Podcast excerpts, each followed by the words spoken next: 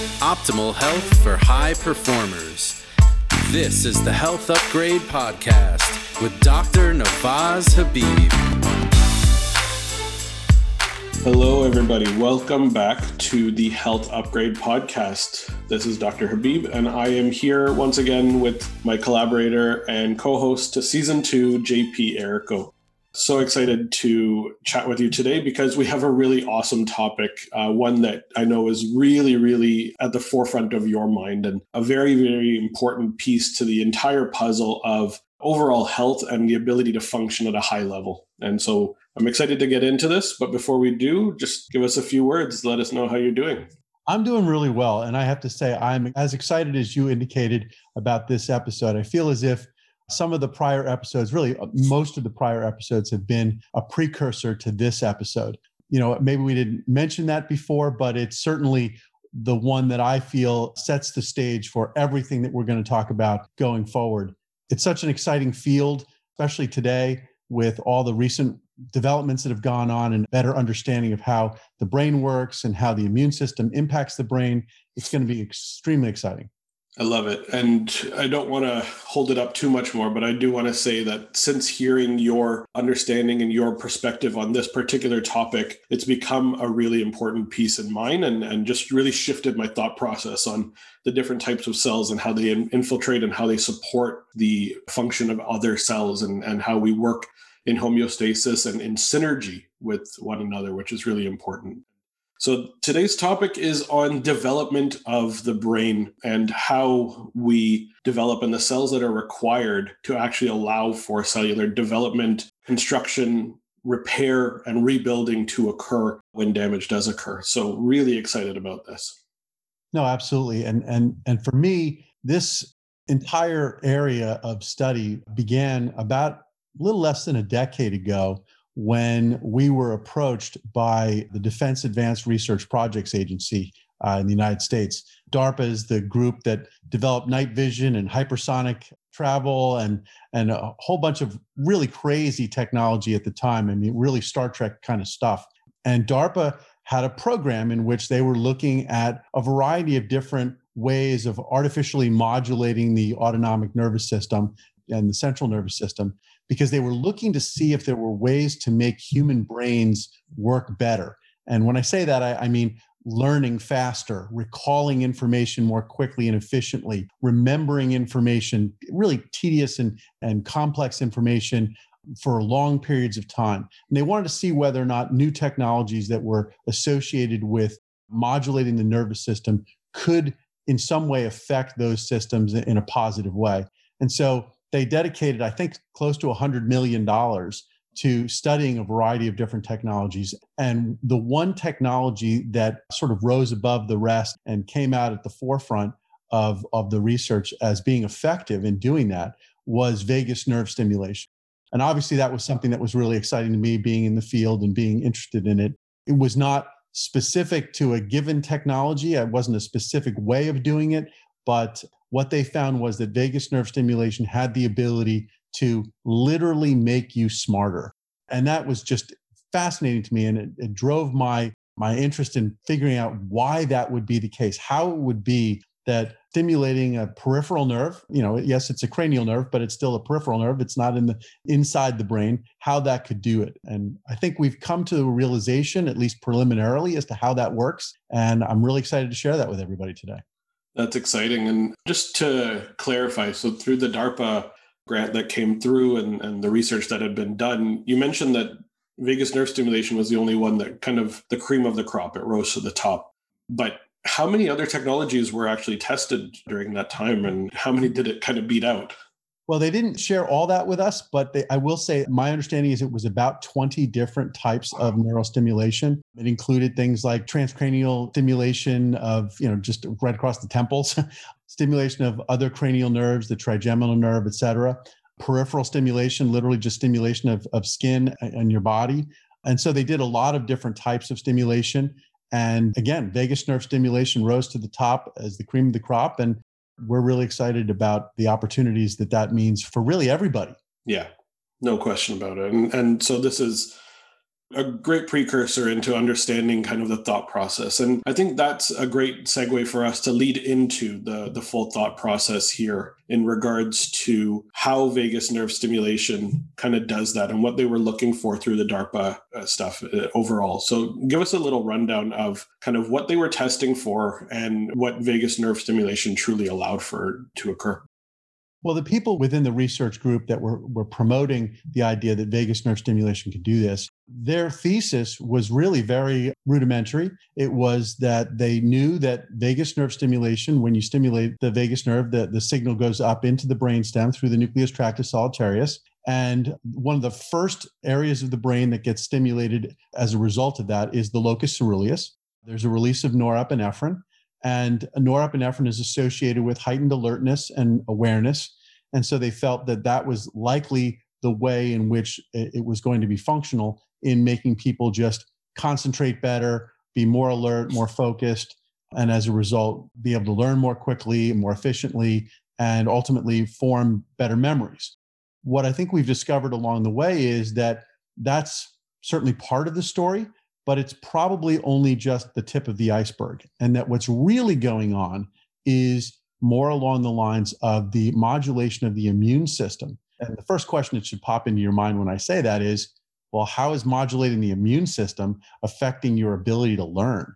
And it turns out that that's where that, that really exciting story begins. It's literally the first step on a thousand mile journey that we've taken.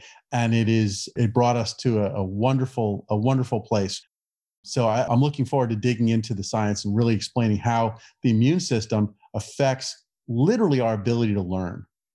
I love that. And I don't want to hold it up at all. Let's let's dig into understanding the development of the brain because if we know the pathway by which we're trying to figure this out and understand how it does modulate, how the immune system is so heavily involved in the process of development of the brain, we have to understand kind of how that occurs. And so let's dig in right there.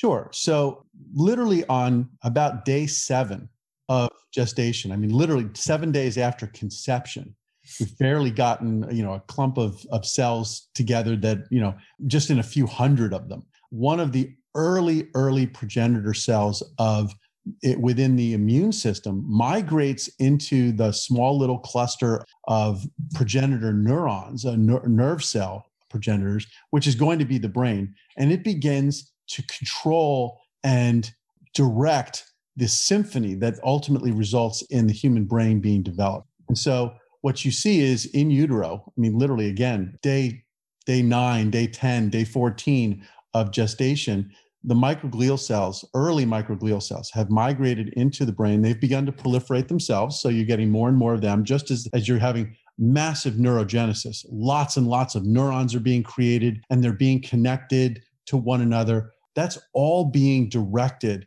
by microglial cells. They're involved in connectivity, they're involved in literally pruning away and causing some of the nerve cells that are, are being just sort of created willy-nilly just to die out.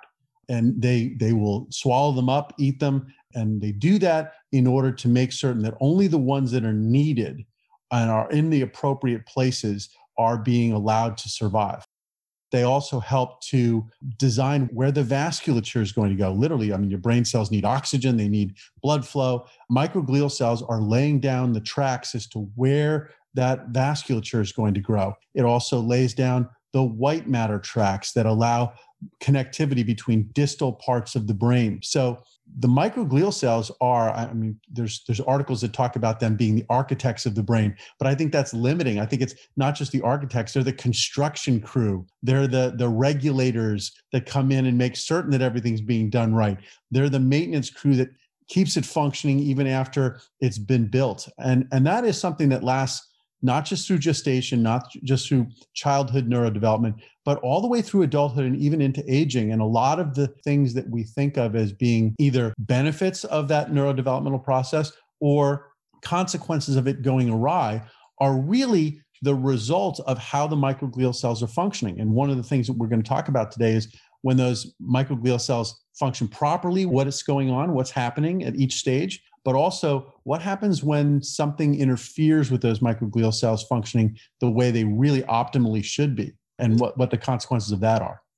It sounds very much like this in, initial process is focused, and I imagine this is this continues on as we go. But just as as we've mentioned so far in this initial stage, the focus is on efficiencies and ensuring that we don't go off and create a pathway or create cells in areas that won't be efficient and won't function optimally to allow for human functioning to be limited, right? And we're all about creating these efficiencies within the body. And so the entire process that seems to be controlled here by these microglial cells is about ensuring that we're creating only what needs to be created and in as an, an effective and efficient way as possible.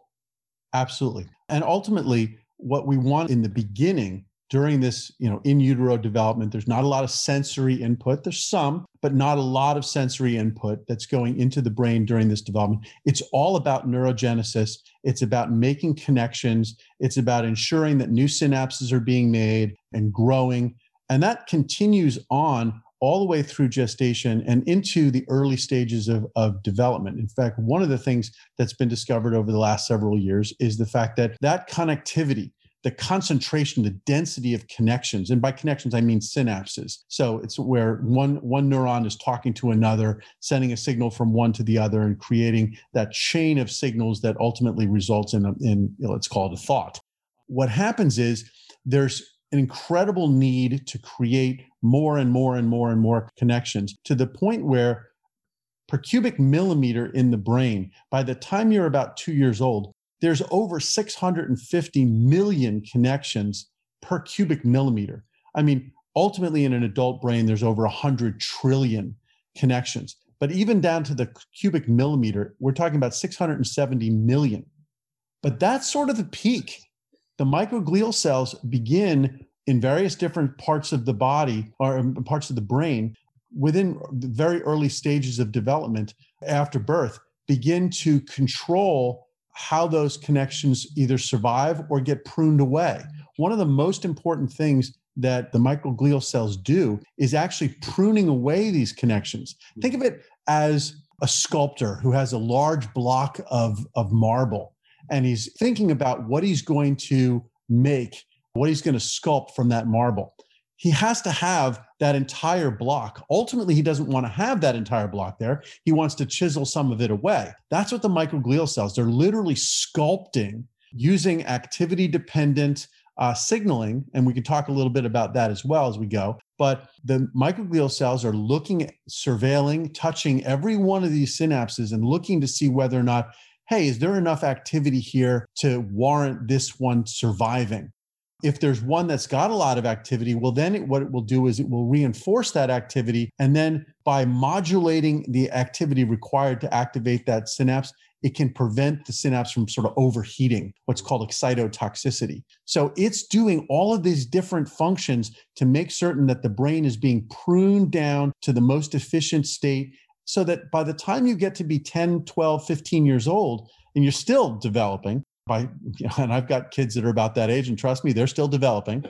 But even by that stage, we have reduced by 40 to 50% the number of connections that now exist in that brain. So it's dropped from 600 over 650 million per cubic millimeter down to only about 340, 320 million connections per cubic millimeter. And but those those have been reinforced. Those are the ones you need in order to think properly. And so that process, interesting, it actually mimics in some ways that early microglial activity where you're pruning, actually mimics in some way some forms of inflammation. It actually uses some of the, the cytokines like TNF alpha and IL 1 and IL 6 to actually to eat those connections that need to be eaten and, and swallowed up and destroyed but it's very different. It's not true inflammation. It's not inflammation like what you see when you have a traumatic brain injury or there's, you know, bacterial infection or you have systemic inf- uh, inflammation that's causing your brain to become inflamed. All those things that happen later in life are different, but there are some ways in which there's parallels. And that turns out to be really important when you look towards the other end of life in the elderly and you see degenerative diseases where those microglial cells are starting to take on some of their more early roles and starting to prune away connections that were really important. And we'll get we'll get into the details of how that works. Yeah, I like that. And just to clarify the understanding here is that in the early stages, these microglial cells are not functioning the way that we see them kind of day to day normal life microglial cells. There's some differences there. Do you want to mention what those are? Yeah, as I said just now, there's levels to which they're expressing inflammatory cytokines, but they're doing that because part of their job at that point is not to eat a bacteria or destroy a virus or an infected cell. It's through activity dependent, what's called phagocytosis. They will engulf either the presynaptic or postsynaptic terminal of that synapse that's not functioning properly or not getting any activity and it's just sort of a wasted connection. And they'll go in and they'll they'll destroy it. They'll they'll prune it away. You know my high school motto was the latin phrase succisa virescit which means that which is cut down grows back stronger. And mm-hmm. so it's really the same exact thing in the brain. That's what the mi- microglial cells are doing. They're cutting things away that aren't needed to be there or don't need to be there. And in doing so, they reinforce the connections that do need to be there. One perfect example that's been, I think, pretty well identified at this point is very, very early on in life, within the first few weeks after birth. What happens is your the, the connections in your optic nerve and in your um, visual cortex and even in your retina the connections are bilateral. So you're seeing something with your right eye and your right retina, but it's actually sending signals down both pathways. But you don't want that. You want to have stereoscopic vision. You want to prune away the connections that shouldn't be there and only allow the ones that should. So we literally our immune system these are microglial cells are immune cells. They're not nerve cells. They're not even from the same path of progenitor path of nerve cells. And yet they're controlling whether or not your visual cortex can see properly. And one of the things that they've done you know in, in animal studies is they've taken animals at very early stages of life and they've covered their their eyes and basically made it so they, they're not getting any input and what happens is in that situation, you have both the connections that you want to keep as well as the ones that you shouldn't keep. Both of them are not getting any activity. And as a result of that, the microglial cells will begin to prune away both the ones that should be there and the ones that shouldn't be there. And as a result, you end up with, you know, in most cases it's temporary, but even if it's done long enough, it can be permanent, impairs their vision. So it's just an exciting way in which now understand how the brain functions. It's not that connections are created when they're the right connection and bad connections just don't get created. It's that all connections get created and we prune away the ones that we don't need. So it sounds very much to me like the initial stages here, the focus is on internal because we're not concerned about external stressors or external challenges like bacteria and viruses, like you mentioned. We're focused on developing a good, strong, functioning brain and, and allowing for connections to occur, the connections that we know to be effective in, in creating clear, efficient, effective thought and building out motor and sensory and, and all of the connections all the way down through the entirety of the body and the peripheral nerves, as well as in the central nervous system, the enteric nervous system, etc. So all of that is initially being pruned and organized early on. And then as the baby develops and we get into stages following birth, this is where the immune system kind of shifts its focus not only to what's happening developmentally, it just decreases that the function that it's focused on with the development over many years. But now the focus becomes on protecting what's been built from external challenges as well. And so this is where the bacteria, viruses, the adaptive immune system, the innate immune system kind of work together. And I, I love your your third branch of the immune system. If you want to kind of dig into what that is. Sure, and and for those who haven't haven't listened to the earlier podcast where we went into this in more detail, I'll, I'll just be brief about it you know the the immune system that we have is divided sort of into traditionally into two branches. You have the innate immune system, which comprises things like natural killer cells and macrophages and other cells that really function almost like in a pre-programmed fashion.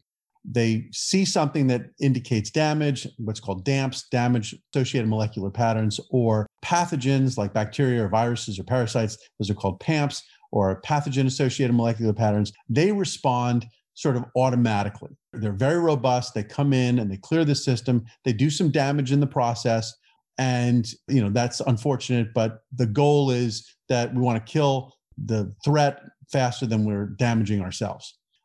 That's not something we want to continue to do over and over and over again for the same problem. And so we've evolved an adaptive immune system. And the adaptive immune system sort of partners with the innate immune system that when the innate immune system is done doing what it does, it will show the adaptive immune system the remains if you will of the of the problems whether they be viruses or bacteria or otherwise. They show them the pieces of it the pieces that are sort of the characteristic pieces of that.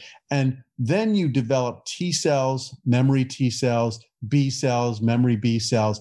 And these are the cells that function very specifically they sort of lie in wait and they rapidly proliferate when you come in contact for a second time or a third time with that virus or that bacteria. And they attack very, very strongly. You don't get sick because they're so fast acting that you don't need to get uh, you know ill in response and they do their job but in both cases whether you're talking about the innate immune system or the adaptive immune system in both cases you actually have to come in contact with that that threat that whether it's uh, you know an injury or chemical intrusion a toxin bacteria virus etc what we're now understanding is that the brain and the central nervous system is sort of the third arm of the immune system. It is the proactive immune system. We've already established from i think uh, just on the conversation today how much the brain is actually developed and built by the immune system by immune cells and part of the function of the brain, in fact, a really important part of the, of the function of the brain, is to protect us. Make certain that we have food, make certain that we don't injure ourselves, make certain that we stay away from dangerous things. And, and those last two are, are really important. I mean, making certain that we don't get into a situation where we need to heal, not get into a situation where we have to fight a bacterial infection. Now, in really higher organisms like human beings and, and higher mammals that have you know have an emotional state about them who have the ability to you know maybe not the same way humans do but to, to a certain extent you know higher mammals have the ability to sort of predict what's going to happen i mean dogs don't run off cliffs they know that if you run off a cliff you're going to fall so they avoid that and and that's a cognitive thing it's a decision that they make and they do that because they're protecting themselves they don't you know they don't run into you know fighting lions unless they absolutely have to because they know that there's a risk of damage. They also know not to eat certain things. They know not to put themselves in situations where they can be get sick. And so that is part of the immune system that is our central nervous system. So again, we have an innate immune system that's sort of the most basic, an adaptive immune system that works again, still have to get in contact with it. There's no intelligence behind it. It's the results of sort of random connections, but but it's it's programmed. And then you have this this neocortical, if you will, or it, frankly, it's any portion of the central nervous system that changes our behavior in response to what we see outside to prevent us from getting injured or getting sick or getting hurt. So, what's happening here is sort of a, a shift in our understanding of how the central nervous system and the immune system work together and how maybe the central nervous system is really an offshoot or part of the immune system. So, as we continue this conversation, if you keep that framework in mind, then you'll understand how when the immune system starts to act in its more primitive state to, to pre- prevent us from getting bacterial infections or viral infections, and there's systemic inflammation, some of the more, let's call them evolved, uh, the more important in the long term homeostatic influences of those of those microglial cells can get disrupted. Mm. And so you know, as you were describing before, during gestation and that early childhood, and, and frankly, all the way through life, microglial cells' primary job is to maintain homeostasis, proper neurodevelopment, continue to, the ability to learn, and to, to maintain the brain in the most efficient state and functioning as possible. But that's not the only thing that those microglial cells can do they do have the ability to shift into that fighting mode, that mode where they say, okay, now I've got to, I've got to give up just surveilling and maintaining, you know, the system. I've got to go into a fighting mode. you know, it's sort of like the opposite of that old Latin or the old Roman soldier who, you know, beat his sword into a plowshare. This is the opposite. We're taking the function of the microglial cells that's that's neurotrophic, it's neurodevelopmentally positive, it's doing, and they're giving that up to move back into that inflammatory state, going to fight, giving up the home front, and going into battle. We want to minimize, in order to maximize neurodevelopment, in order to maximize the ability of those microglial cells to do their job most effectively so that we can be most efficient thinkers and learners, et cetera, is to not have inflammation occur. Yeah. And, and when it does occur, there are consequences. Now, for most most of the time, it's it's not too problematic and it can be recovered. But sometimes it is bad. And sometimes it's bad enough that it can literally alter the life of the individual who's experienced it.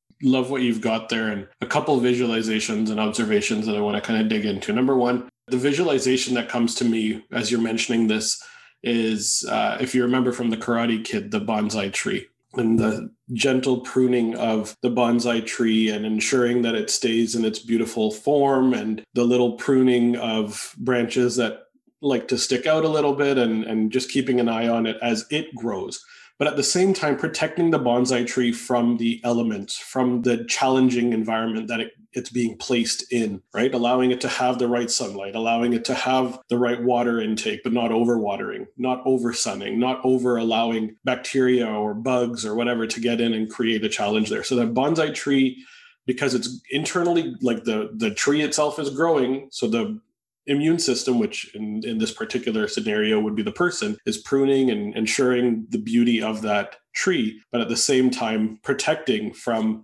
external threats and external challenges that are going to go on. So that's just a quick visualization that I have. I'm very much a, an analogy and visual person. So that's uh, one that stuck out. And you mentioned now in those first few years of life, limiting inflammation, because if we're constantly providing more inflammation and more challenge for these microglial cells to shift into a pro inflammatory environment where they're trying to protect from that external stuff, then they're not being given the opportunity to support the internal growth and the growth of that bonsai tree or growth of the brain in those strong developmental ways. And so we start to connect in different challenging ways, and the synapses are not pruned as well as they should be. And I imagine this is one of those instances where we can talk about the development of attention deficit, attention deficit hyperactivity, autism, and just these connections that are not being pruned or not being supported because the focus is on some external threat now. Yeah, and that's exactly the next step in this understanding is what happens when the microglial cells aren't allowed to function in the way that they're really programmed to do and which is to prune very efficiently in an activity dependent way the brain and make certain that the connections are most efficient and most functional and that happens when there's systemic inflammation, and it can begin even during gestation.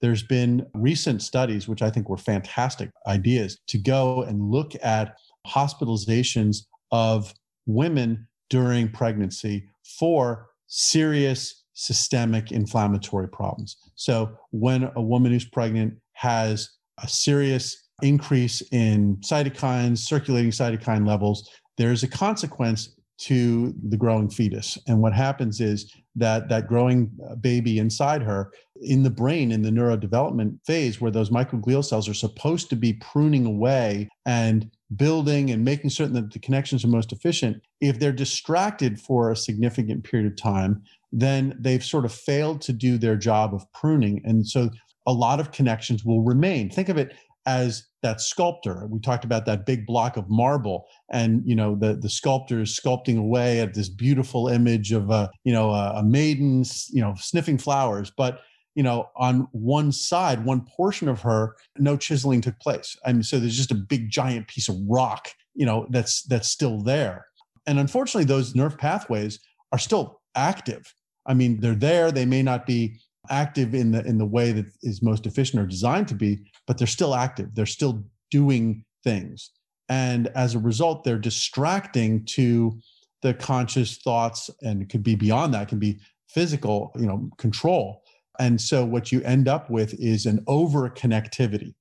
So you have an overconnectivity in the brain. And that that can happen as a result of maternal inflammation, but it can also happen during the early stages of life, during that during those uh, you know first formative years from age, you know, from birth until, you know, around age 4 or 5. You see that hospitalization of children during that period of time for severe inflammatory conditions, you know, infections, et cetera, can, it doesn't always, and certainly don't want to terrify people, but it can, and we're still trying to figure out if there's a genetic component to it. There does appear to be a sex component to it. Mm. It does appear that boys are about four times more likely during this period as a result of having these inflammatory events, either maternal or in early childhood, about four times more likely to have this overconnectivity problem. And that overconnectivity problem results in what is what's referred to as autism, autism spectrum disorder. It's not the only causation, but it is a pretty important one as, as far as we can tell right now.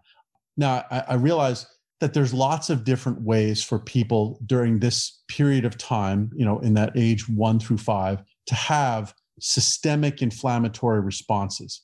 There's clearly injuries that can take place, there's diseases that can take place. Anything that drives a strong inflammatory disorder uh, you know, response can lead to this again only in some people and we don't yet know how to figure out which people it, you know will be most affected by this but it would be a wonderful thing if we could, because then those people could be protected against things in maybe a more robust way than we do, and, and everybody else can survive without worrying about it. But at the end of the day, what we want to do is minimize the risk of this overconnectivity problem that results from microglial cells being distracted away from their normal neurotrophic function and being pushed into being in that fighting mode of pro inflammatory because of either systemic or central nervous system inflammation that occurs. There's other dysfunctions, but that's a really big one that I think we're now beginning to understand. And ways of, of suppressing that inflammation and suppressing that over response and pushing those, doing the opposite of pushing those microglial cells back into that neurotrophic state is really critical and I think that if, if we can do that more effectively, then maybe the rates of autism will come down and we'll be, we'll be able to, to ultimately maybe even treat these patients more quickly. I want to take a action item break because I think this is where we can apply some of this information for those either practitioners or listeners that are pregnant, thinking of having kids, have young kids that are noticing uh, that they want to optimize the potential development of their child's growth.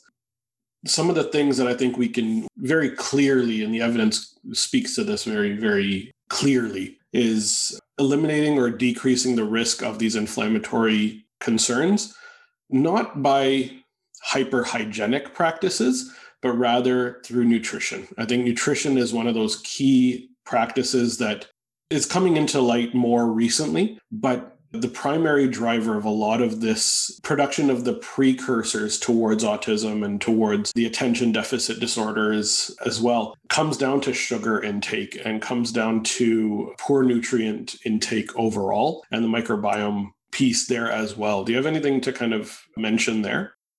Yeah, I do. And this is especially true for children. There's a different problem for them uh, during during pregnancy. I don't think that sugar necessarily is as detrimental to an adult woman who's who's pregnant who's having a child. But what I do think is important is stress. Mm-hmm. Um, so we'll we'll get back to the sugar thing in one second because I just want to do this in sort of timing order of how it goes. But you know there's there's there's a lot of truth to sort of old wives tale or, or mother's you know grandmother's wisdom about things. And we've talked about this in the past that there's a lot of things that we've sort of learned culturally but we don't have the scientific support for. And what i think research now is doing is showing that a lot of the things like chicken soup and other things that we we've talked about in the past there is a scientific rationale for why those things, and not, not just a scientific rationale, but scientific proof that the what's in chicken soup is good for you, that sort of thing. But what one of the things that that you know, my father was an obstetrician gynecologist, and you know, back in the day, you know, it was really important that you know they said pregnant women should get off their feet, relax, you know, sit at home, eat bonbons, that sort of thing. I'm, you know, I'm not suggesting that that's, you know, that's necessary, but it really is beneficial to reduce the stress because human beings have the ability, uh, as we've talked about, in that proactive immune system to not only perceive physical threats, but they also have the ability to experience emotional stress and perceive sort of abstract threats. And I think that during pregnancy, it's especially important to minimize the stresses and the emotional strain that a pregnant mother is under because that leads to central nervous system stress in the mother, which leads to physical stress. And the physical stress leads to the baby experiencing a heightened level of cytokine expression and not in a good way, but in a bad way. And it can be damaging. And, you know, listen, I, I realize we all live in modern society and it's difficult, but some simple tips try to get a good night's sleep. Try to sleep, you know, try to sleep a good eight, eight, you know, hours if you're pregnant, maybe more, maybe nine hours if you need it. Don't sit up at night watching TV. You know, get that rest you need. Do eat well. I'm not suggesting you have to stay away from sugar because they used to say eat bonbons. So you know, uh, you know, don't don't necessarily avoid sugar or or try to maintain a starvation diet so you don't gain weight. Accept the fact that being pregnant means you got to gain some weight. Um, you can lose it later. It's an effort, but it's good for the baby. And try to minimize the stress. I'm not suggesting that you can avoid it because if you're working, you got to deal with the work stress. But take deep breaths. Take deep breaths. Take step back and recognize that this is just a, a short period of time in your life where you might have to put the career not on hold, but just recognize that that that extra effort that you've put in in the past, just for the, these nine months, you're just gonna you're gonna not coast, but you're gonna take the time that you need to develop a good baby. Now, talking about children, by all means, sugar is a drug. I mean, it, especially processed sugar, it's a drug. And you're feeding your kids a drug when you feed them sugar. I'm not suggesting you can't, avoid it and uh, you know that, that somehow you you're gonna be the one kid you know the one kid on the block who doesn't get lollipops you know obviously that's a bad thing but you want to moderate it because it does have an effect on the immune system and and make certain your children stay in shape. That's you know get them up moving around. You know i know it's really tough because these video games are designed to be to hook the kids on the dopamine uh, that they get from from playing these games. But you know teach them teach them that the dopamine that they get uh, when they when they shoot a basket or when they kick a goal in a game or things like that that that's that that's even more valuable and and that social interaction is really important. Get them out playing with friends in person and not on on phones. And i realize i, I sound like i'm uh, like a, a, grandmother at this point but there's wisdom there. And and the wisdom is being supported now by what science is telling us. So you know, sort of bringing this back to the hard sciences, what we want to do in the mom and in the in the fetus and in the in the child after you know after it's born is minimize the the drive to push those microglial cells into a pro-inflammatory state minimize that keep them focused on neurodevelopment keep them focused on pruning the network using activity dependent reinforcement of the good connections and allowing your child to grow to be the smartest child possible with the minimum intellectual or, or emotional challenges as a result of, of that kind of damage.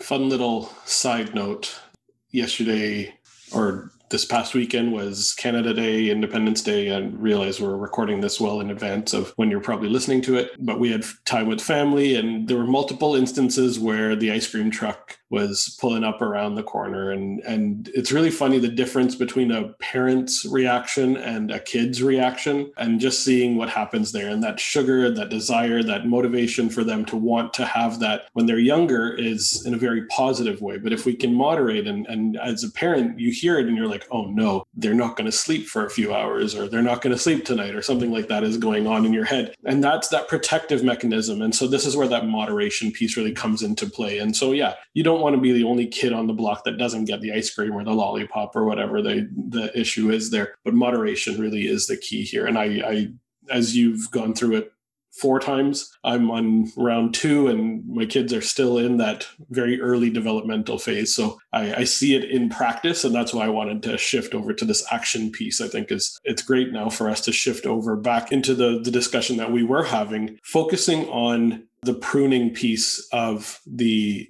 neural connections and how we then stem into neurodevelopment in those early childhood years and then what can happen as time kind of goes on yeah, and in fact, we've just talked about autism being a consequence, or in many cases, consequence of under pruning the network. So the, the, the network has too many connections.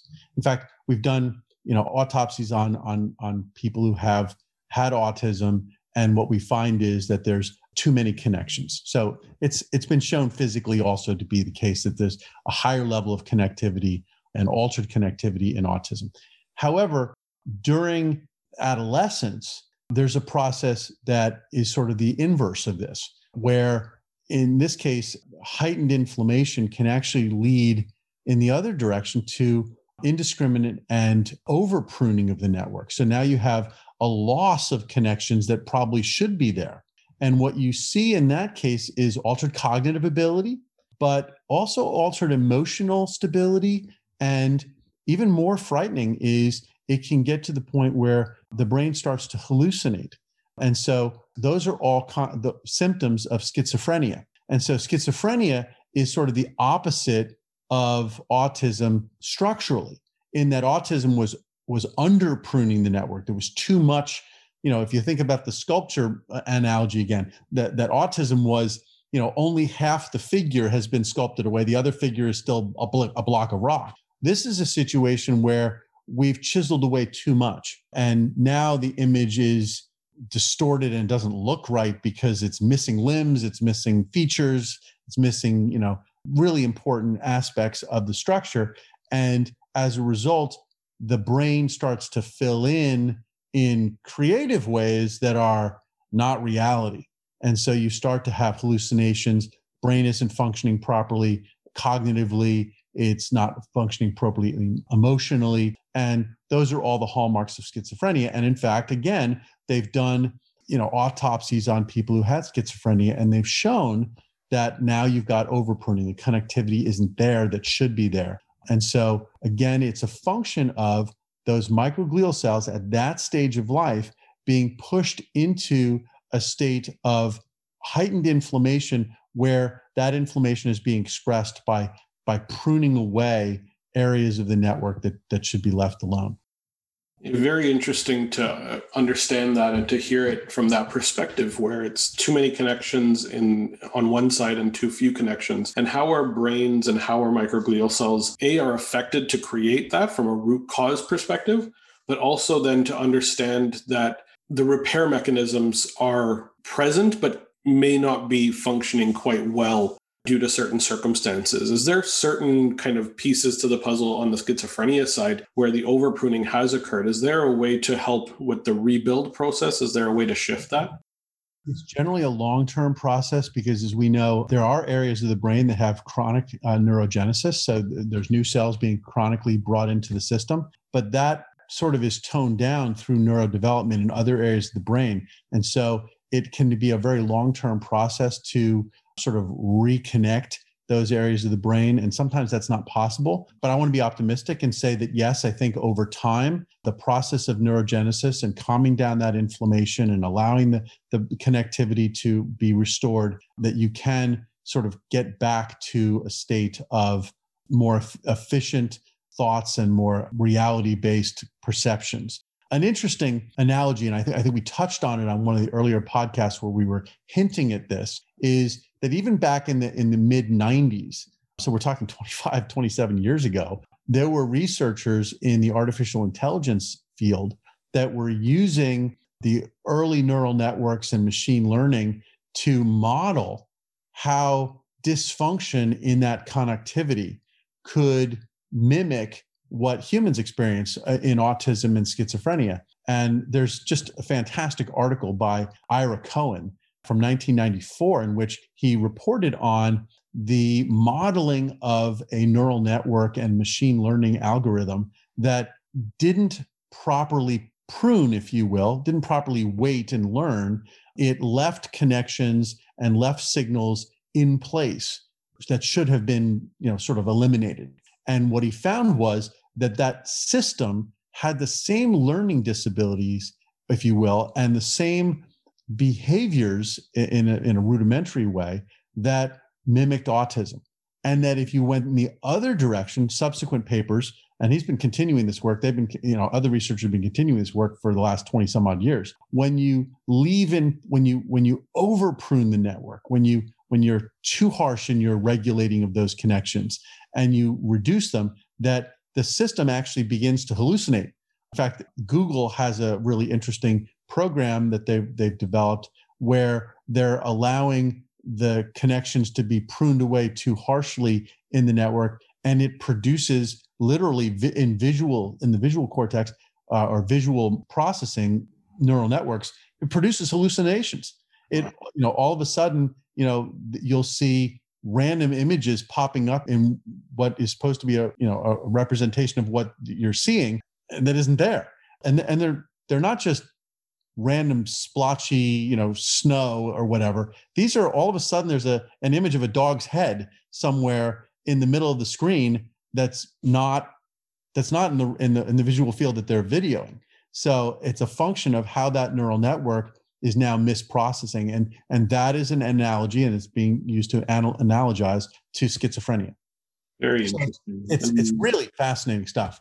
Goes to show how ai is kind of built as a model of of what's going on in our brains. In in many ways it is. We've talked about this in the past and this is a little little tangent but there are there are specific neural network structures that are happen to be ideal for natural language processing and the engineers sort of developed it independently. And then when the neuroscientists went back and they looked at the structure of the neocortical columns associated with language processing, they found this specific structure that Mother Nature had evolved for doing that task. And when they looked over at what the natural language processing engineers and, and, and AI had developed, it was the same. And so it was just sort of, you know, serendipity that that that Mother Nature and the engineers both came up with the same solution.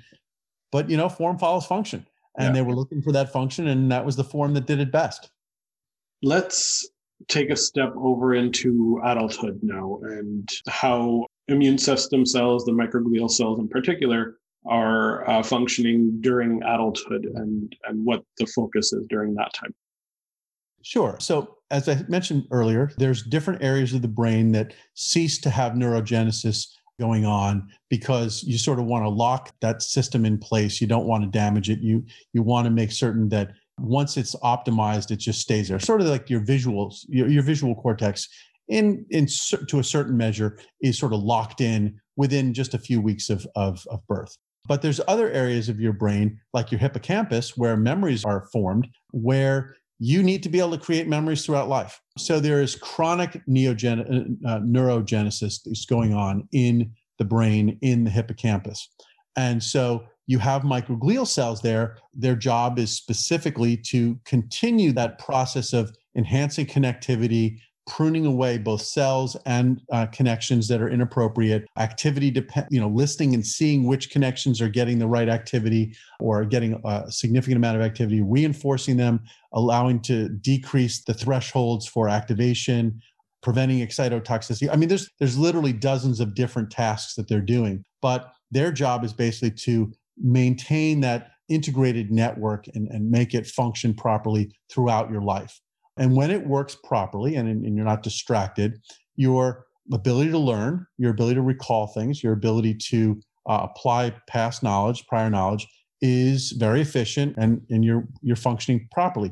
What we find is that when you're sick, one of the things that people experience when they've had you know significant inflammatory conditions et cetera they get what's referred to as brain fog which is sort of this this feeling like their brain is slogging through molasses to, to function, that you forget things, you can't really learn, you're impaired. And that's a function of the fact that the microglial cells in your central nervous system are being pushed by that systemic inflammation into a state where they're not really doing their job as efficiently as they should be.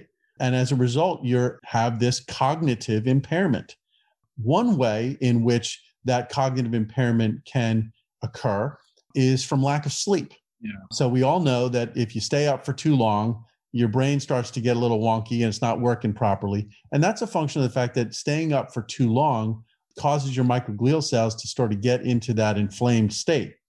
One of the studies that DARPA did, so we're going back and looking back at what we talked about at the very beginning of the, of the talk, was that DARPA did work looking at how vagus nerve stimulation, which has the ability to push those microglial cells into that neurotrophic state, into that neurodevelopmentally positive state, and push it and keep those microglial cells from staying in that inflamed state, pushing them out of that inflamed state.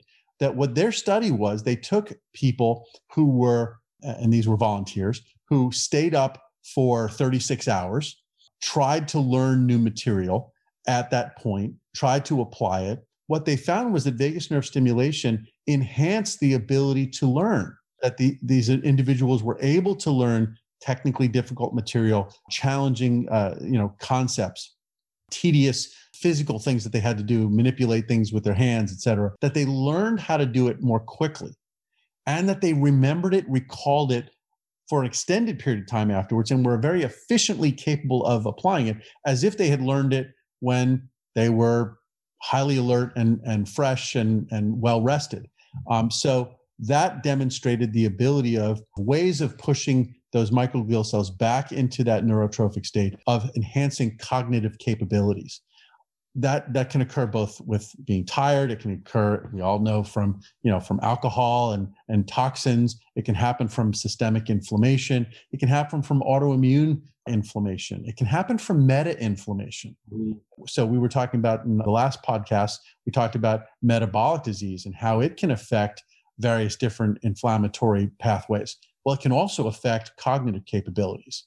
And so you were talking about sugar before and sugar and how it affects the metabolism and, and, inflammation. And so all of these things are pushing microglial cells in the wrong direction, but modulating the autonomic nervous system allows us to push those microglial cells back into that neurotrophic state, allows you to form memories more efficiently because those microglial cells are doing all those dozens of tasks that they're supposed to be doing and not getting distracted by inflammation.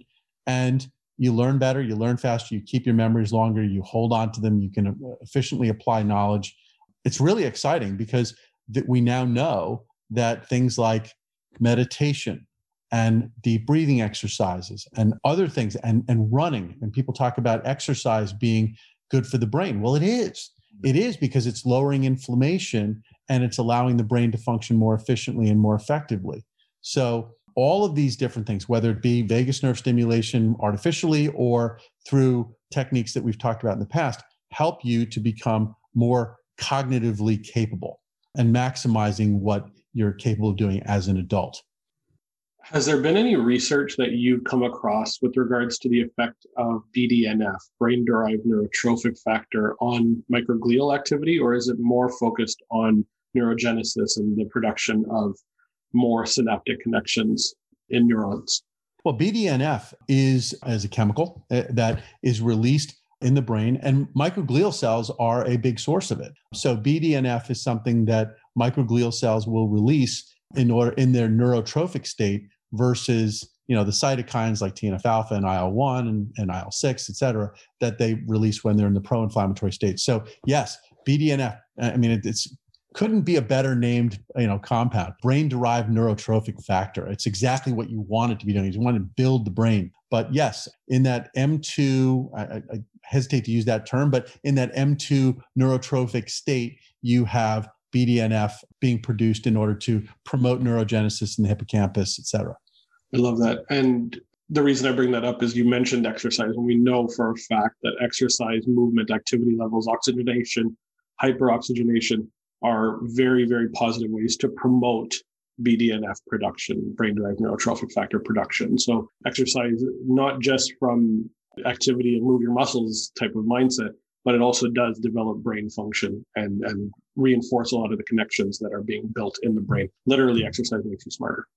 Absolutely, it does. Exercise, deep breathing, meditation, all of those things are great ways to activate the parasympathetic nervous system and activate the release of brain derived neurotrophic factor and get those microglial cells doing their surveilling, touching all those connections and reinforcing the ones that need it, pruning away the ones that that don't. You know, it's it's it's kind of interesting. It was an interesting fact for me when I first learned it was that about 90% of the new cells that are formed in the hippocampus are actually pruned away.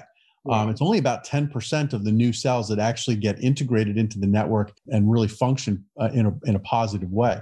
But that pruning that needs to happen, I mean, you're talking about 90% of those cells getting phagocytized and eaten up and um, sort of regenerated. That system can break down. And one of the things that happens as you age, I mean, sort of an unfortunate fact of aging is that you do over time get more and more insults get hurled at you both physically emotionally etc stresses and, and bad memories etc and those things lead to heightened level of activation of your microglial cells and it's just a it's just one of those bad facts if you will about aging and as a result those microglial cells become more sensitive to potential triggers of inflammation. They're sort of primed, if you will. Mm-hmm. They're, they're existing in this state of, of vigilance. They're not necessarily active, but they're more vigilant. They're more sensitive to being pushed in that direction.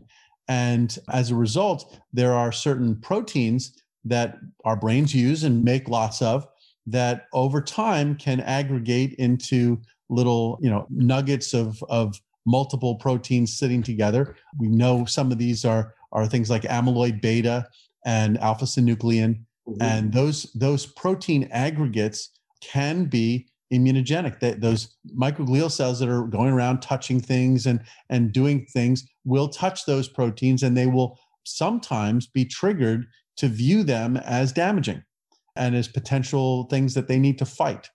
And when they do that and they're not doing it efficiently, and not doing it in a controlled manner or not ignoring them, what can happen is that they can be destructive and they can, much the same way we talked about in adolescence, they can over prune. You see over pruning again occur in those brains, and you end up with significant brain matter loss. And it depends on where they're where it's present you get some you know specific areas uh, in in alzheimer's disease and parkinson's disease that are different from one another but there's some common features dementia associated with both of them it's a degenerative process that over time can be fatal but there's ways of keeping your mind active keeping yourself positive keeping yourself active that will minimize the level to which that microglial activation will cause that degeneration to accelerate. In fact, one thing which I found very exciting when I first heard it, because I thought it really, really explained this very well, was that they took patients who had early stage to moderate stage Alzheimer's. And what they looked at was what is the innate level of inflammation that exists in these patients' bodies? Mm-hmm. And so they measured it. And let's say some patients had high levels of inflammation, some patients had low levels of inflammation. And then they looked not only at that, but over a period of six months, they looked to see whether or not in those patients, any of them had experienced something which was either a trauma or a serious infection or something during that six months that would have caused a transient spike in, in inflammation that could have been systemic versus not. So you've got you've got these patients who at the beginning are either, you know, let's say moderate Alzheimer's patients. And we're looking to see the rate of cognitive decline, the rate at which they're degenerating. Okay. And the goal is to stop the degeneration. I mean, I don't know that to the, to the extent that there's going to be a, a short term reversal of that, but we just want to stop it. Yeah. And, and slow it down. And what we found was, we didn't, what, what these researchers found was that if patients had experienced a trauma, that the level of decline doubled versus not. But more importantly than that was if they had innately high levels of inflammation chronically, what they found was that that was four times more degeneration over a six month period. So, to the extent that you can minimize inflammation systemically, as well as in the central nervous system, the data would suggest that you can slow down the progression of these degenerative disorders like Alzheimer's. In fact, we've talked about vagus nerve stimulation being one way to reduce microglial activation. There are studies in which they've used implanted vagus nerve stimulators in patients with moderate Alzheimer's. And what they've demonstrated is that in many of those patients, there was a slowing of the loss of cognitive capabilities. That one of the tests that they use is called the mini mental state exam. And something like 70% of those patients had either no loss over that period or actually an improvement. I know I said I didn't want to suggest that there was going to be a way to improve function, but at least the studies suggested that there was an improvement in the test scores. That could be coping mechanisms that they learned during that period. So they didn't actually gain any any function, but they gain the ability to perform better on the test. And that can lead to better quality of life. Lots of work. This is still very early. It's not, you know, certainly not something that that we can go out there and say, yes, this is a proven proven therapy or anything like that at all. But really exciting potential to look through the lens of all these diseases, whether they're neurodevelopmental, cognitive problems during during adulthood, or in in late life, some degenerative disorders, look at them through the lens of the immune system as a way of treating, not just understanding, but understanding and treating these disorders in a way that um, will help make people's quality of life better. Now, there's one last piece of this that I want to throw out there that's really speculative. It's very early stage, but I want to put the pieces together for you around what activating the parasympathetic nervous system relying on the vagus nerve to reduce inflammation can do not just in adults where you know the darpa study demonstrated that you could see an improvement in the ability to learn specific material and recall it because you're forming better memories and more efficiently learning but what happens if you do that in the neurodevelopmentally uh, rigorous time of childhood that's where i think there's the opportunity to literally make better people, make better human beings. I think there's an opportunity to use the techniques, whether they be meditation. I'm trying to get a five year old to meditate, it's going to be difficult, but other things like, you know, social interaction and getting out and running around and exercising and eating properly and minimizing inflammation. And maybe there are ways of using um, neurostimulation techniques to add on to that to reduce the risk of those microglial cells shifting out of the neurotrophic state into the pro inflammatory state. We want to minimize that. And to the extent that we can minimize that, I think we literally don't just make them capable of learning one thing or temporarily. I think we literally make their brains better brains. We make them better, more functioning, more efficient, more efficient learners, more emotionally stable, more healthy, individuals. And and i think we know that. I think we know that feeding your children right and getting them exercise and getting them stimulation can make them smarter. There's work that was done by uh, a dr stats years ago back in the 1960s and 70s where it was believed at the time that iq of children was sort of static that the intelligence the innate intelligence of a person was sort of baked in pretty early on and there was nothing you could do to change it. And he disagreed with that he said no, that an enriched environment could actually not just hmm. provide a person with more knowledge, but actually make them better learners. That learning is a process that not only teaches you something, but it teaches your brain how to become a better learner.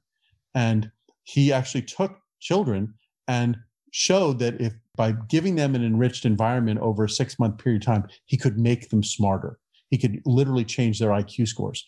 And I think that's one way of providing that opportunity. I think we can do that also by modulating the immune system and showing that by eliminating or minimizing the amount, because every person encounters things that are going to cause some inflammation. Every every human being, especially children, scraping their knees, getting out and riding bikes, and all I said, they're going to have things that are causing them some injuries and they're going to encounter new bacteria and viruses and all that kind of we think of little kids as little little disease vectors um, but they're experiencing these things and to the extent that we can minimize the consequences in neurodevelopment of those experiences i think we can actually make our kids smarter and you know if i if i were to have a legacy in this field i would love it to be that you know we're using the autonomic nervous system to modulate inflammation. And in the process, we're not just making people healthier, we're not just making them have better lives, we're literally making them smarter. We're making them more emotionally stable. And, you know, this may be a little bit of a social commentary, but I feel as if, you know, some of the things that are going on in society today are a function of the fact that maybe some of the damage that's already been done by too much screen time, not enough exercise, not enough social interaction, social interactions that are distorted, and other things are having a toll on the emotional stability and cognitive capability of our youth. And, you know, if we don't do something to restore the health and well being of our youth, our futures don't look very good. I don't want to sound, I don't want to make that sound negative. I want to make that sound as like a, an opportunity. This yeah. is a, a call for us to take action to make our youth more capable, smarter, giving them all the tools to be healthy, productive, happy, and responsible and creative members of society. Yeah, there's no question about it. And a couple of things I want to touch on really quickly. When you were speaking initially with regards to the older generation and seeing cognitive decline as a real uh, concern for a lot of these uh, these people, we all know and likely have related to us people that are in that state where that cognitive decline is occurring. And you've seen those as well. But just yesterday morning, while I was out for a bike ride, I had a 75 year old blow right past me. And I was just completely inspired and looked at him as an aspirational kind of goal for, for where I want to be years from now. And that it just means that their possibility is there and given the right opportunity early on in childhood and in, in youth and adolescence to limit the inflammation levels and to limit the, the concerns that the inflammation can create, we can actually build people that are doing stuff like that down the road. And obviously, they didn't have vagus nerve stimulators 75 years ago when that gentleman was was a child. But the more likely scenario is he was living in an enriched environment where inflammation was not an issue, where emotional traumatic responses were modulated in a very positive way. And that allowed him to become healthier, happier, build up a strong uh, ability so that at 75, 80 years old, he's still cycling past me at 25, 30 kilometers an hour, just blowing past me as I'm huffing and puffing going, going down this hill. So just really cool to see that that possibilities do exist and and we might actually have a, a really cool piece of the puzzle here in allowing this to occur for more and more people i think you know there, there was a great series of ads an ad campaign by nike i don't know if it was about 20 or 25 years ago in which they had a series of, of elderly people who were exercising. I remember one of them was, I think, a 90 something year old guy who every morning ran something like 17 miles in San Francisco across the Golden Gate Bridge. And his his sort of funny line was that people asked him whether, you know, when he did this in the winter, did it make his teeth chatter? It was so cold. He said, No, I leave them in my locker.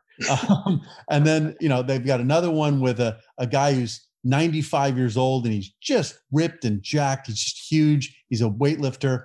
And he says, I'm not strong for my age. I'm strong and there was an, another woman, older woman, who was running, and she said, "I may be wrinkled and gray, but I am not old."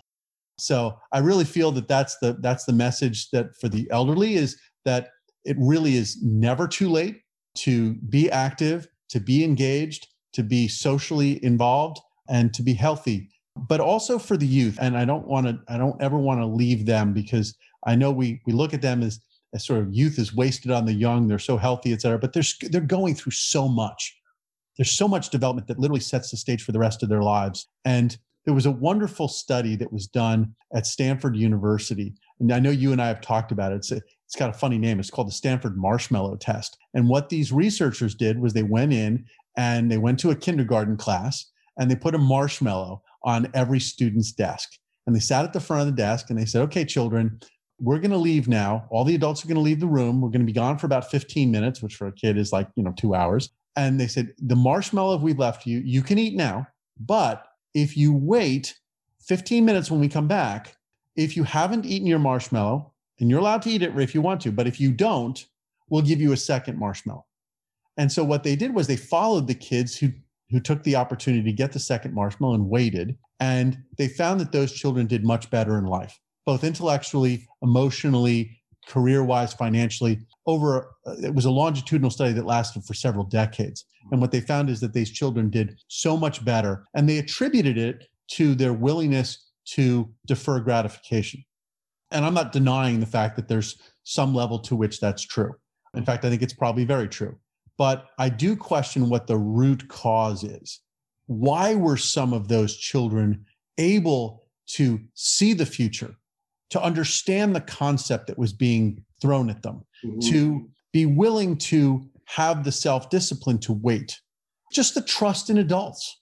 I think that what was really at the root of this was that some of those children were had grown up in environments by the time they were five, six, seven years old and in kindergarten and first grade when they were doing this, that they had the ability that was granted to them by optimized neurodevelopment. Mm-hmm. And that they saw these things, they were just more mature. They were capable of doing it. If you did this in a fifth grade class, you know, the fifth grade would understand. But to do this in a kindergarten class was really at the cusp of where that where that neurodevelopment really was either done, pro, you know, was going well or it wasn't, or not as well.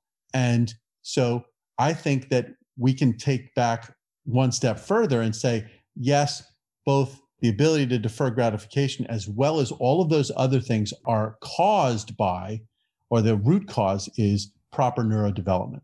And I think that to the extent that we can optimize neurodevelopment for people through exercise, activity, um, social interactions, proper diet, and to the extent that we want to augment it with some you know additional vagus nerve stimulation i think the opportunity is there to really make make great children make a, a next generation that's better than ours.